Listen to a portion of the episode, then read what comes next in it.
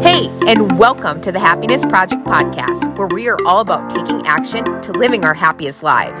My name is JC, and I am obsessed with giving you tools to help you take you from where you are now to where and who you want to be. In this podcast, it's all about real talk and having some fun as we share stories, tips, and tricks to help you truly live your happiest life. I don't promise to have all the answers, but as a once beat down, burned out teacher, I am passionate about helping you find yours. Let's do the dang thing. Hey, and welcome back.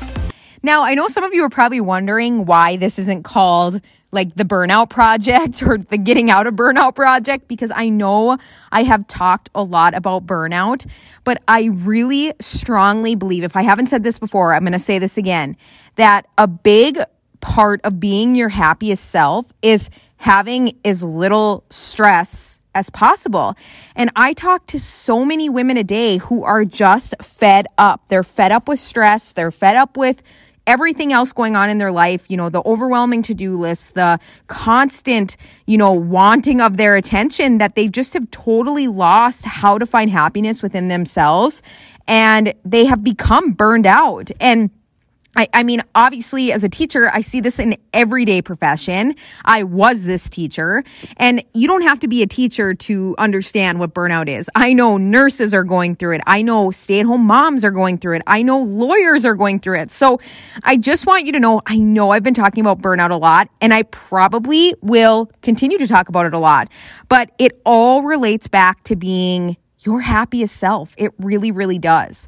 And today I wanted to talk about my biggest pet peeves of getting out of burnout. These are my top three biggest pet peeves. And I'm going to say this before I even get into it that if you've done this to somebody before, please know I don't dislike you. I am just going to have you promise me that you'll never do this again to somebody and that you'll be more sympathetic maybe to them and we, we never know what someone's going through, right? We hear that all the time, but we really don't. We really have no idea. And with how social media is, social media is a big highlight reel. And even before social media got as big as it did, uh, for example, when I was in burnout, I would say I was a highlight reel. You know, no one ever knew I was struggling as bad as I was, except for my husband, Josh. He was the only one who saw my true colors. And so I just think it's important to be kind and to never assume things about somebody just because they might post a high rate reel or fake it till they make it. You know what I mean? So yes, that's what I wanted to just start with. But my number one pet peeve, we're going to start, and these are in no particular order, by the way, but we're going to just start with the number one. And that is when people say, you're causing the stress yourself oofda. That is a rough one to hear, especially when you are at your brink and when people are like, well, you know, if you just wouldn't you know, create those to do lists, or if you just didn't put all that on your plate. You know, Josh used to say this to me a lot, and he didn't mean it in a bad way. He didn't even know. So I have forgiven him if you wanted to know, but he didn't even really know that it was affecting me. But he would say things like, well, you're doing this to yourself. And he didn't mean it mean. He just was like, in his head, it was really simple for him to be like, hey, you don't need to be so stressed out because if you just stopped, you know, worrying about the to-do list and just relaxed, you'd be good, right? Like he really was trying to fix it and it was not fixing it. It was making it worse because when you're so stressed, you don't think that you're doing it to yourself. You think that you're trying to fix the stress by adding more stress and as stupid as that sound, it is the actual facts. Like, if I could just get this project done, or if I could just get my to do list done, I would just be so happy, right? How many times do we say that to ourselves? So, that is pet peeve number one. Please don't say this to somebody else. And please, if somebody has said it to you, just forgive and forget them. But remember, I want you to know that it's not in your head. It's not in your head. And in order to get out of that, you have to set boundaries, which we've talked about. You have to go back to the episode where we talked about what boundaries to set right away. The number two pet peeve is you are not a good blank unless you blank. So I'm going to use this in a teacher term just because I hear this all the time in the teaching profession, which just totally irks me. And I'm sure you can relate it to whatever profession that you're doing or whatever area in your life that you have. So I hear this all the time. You're not a good teacher unless you stay past contracted time. I hear that all the time. And it completely grinds my gears because that is not true. Anytime you're working past a contracted time, especially in the teaching world, you're not getting paid.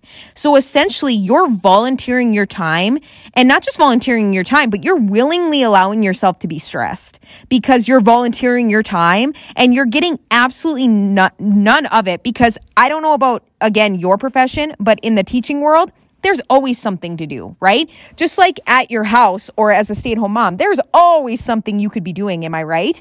So for, you know, to volunteer that amount of time into uh, your job that you're not getting paid for is just completely like, it's dumb. And don't get me, I'm not calling you dumb. I'm calling just in general it dumb because that used to be me. I used to do that. And I didn't realize how much time that was taking away from my family, from my peace, from my sanity until obviously I got out of it. So, but I want you to know that if somebody has said that to you, like you're not a good teacher unless you're doing this project, or you're not a good mom unless you do this to your kid, you just need to like, bless and release, like forgive and forget and walk away because that's a load of crap. There is no such thing as the perfect mom, as the perfect teacher, as the perfect business owner. There's absolutely no such thing. Everyone has things that they do differently. So there we go. You don't have to like try to live in the light of somebody else. So please, especially if you're a first year teacher listening to this, bless and release. You are a good teacher. You are a good person. That doesn't mean you need to volunteer your entire time. And last but not least, the number three thing that totally grinds my gears when it comes to burnout is when I get to the weekend or when I get to the break, the next break, I'm going to feel so much better and I'm going to start pouring into myself because I'll have more time. Ah, how many times have you said this? Like, I'm just looking forward to the weekend because that's when I can focus on me. Or I'm just looking forward to summer break because then I can really just focus on myself and I can do things that I want to do and I can be happy. Oh my gosh, this is so backwards. This is so backwards. You should not be living your life for the weekend. You should not be living your life for the next break. You shouldn't be living your life for that. You should be living your life every day. And I'm not saying every day is perfect and I'm not saying every day is just happy go lucky. But what I am saying is that in order to be your happiest version, you have to pour into yourself every day. Now, I know some of you are probably like, okay, uh, pause, stop, delete, no longer listening because that's not possible with my busy schedule. But I promise you that it is. Even if you just take five minutes to yourself in the morning or five minutes to yourself before bed, that is pouring back into you.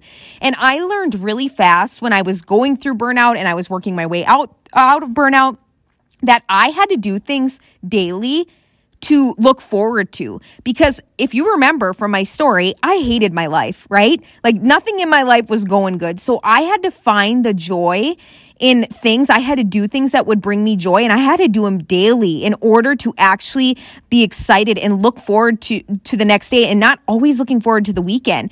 And don't get me wrong. I'm not saying every week is going to be perfect and I'm not saying you're always going, uh, you know, to just like be happy, go lucky. I'm not saying any of that. But if you are more times than not looking for the weekend or looking for your, your next break or looking towards the, a vacation you plan just to get away from your life, that is when you have to reevaluate and nobody has time. I want you to really, really understand this. Nobody has time. Uh, I hear this all the time. Like, how do you have time to work out? How do you have time to eat healthy? How do you have time to, you know, do this in the morning? How do you have time to do that? I don't. I make time. Really, if you think about everything that technically should be done in a day or things that you could do in a day, nobody has time to work out. Nobody has time to pour back into themselves. Nobody has time for that.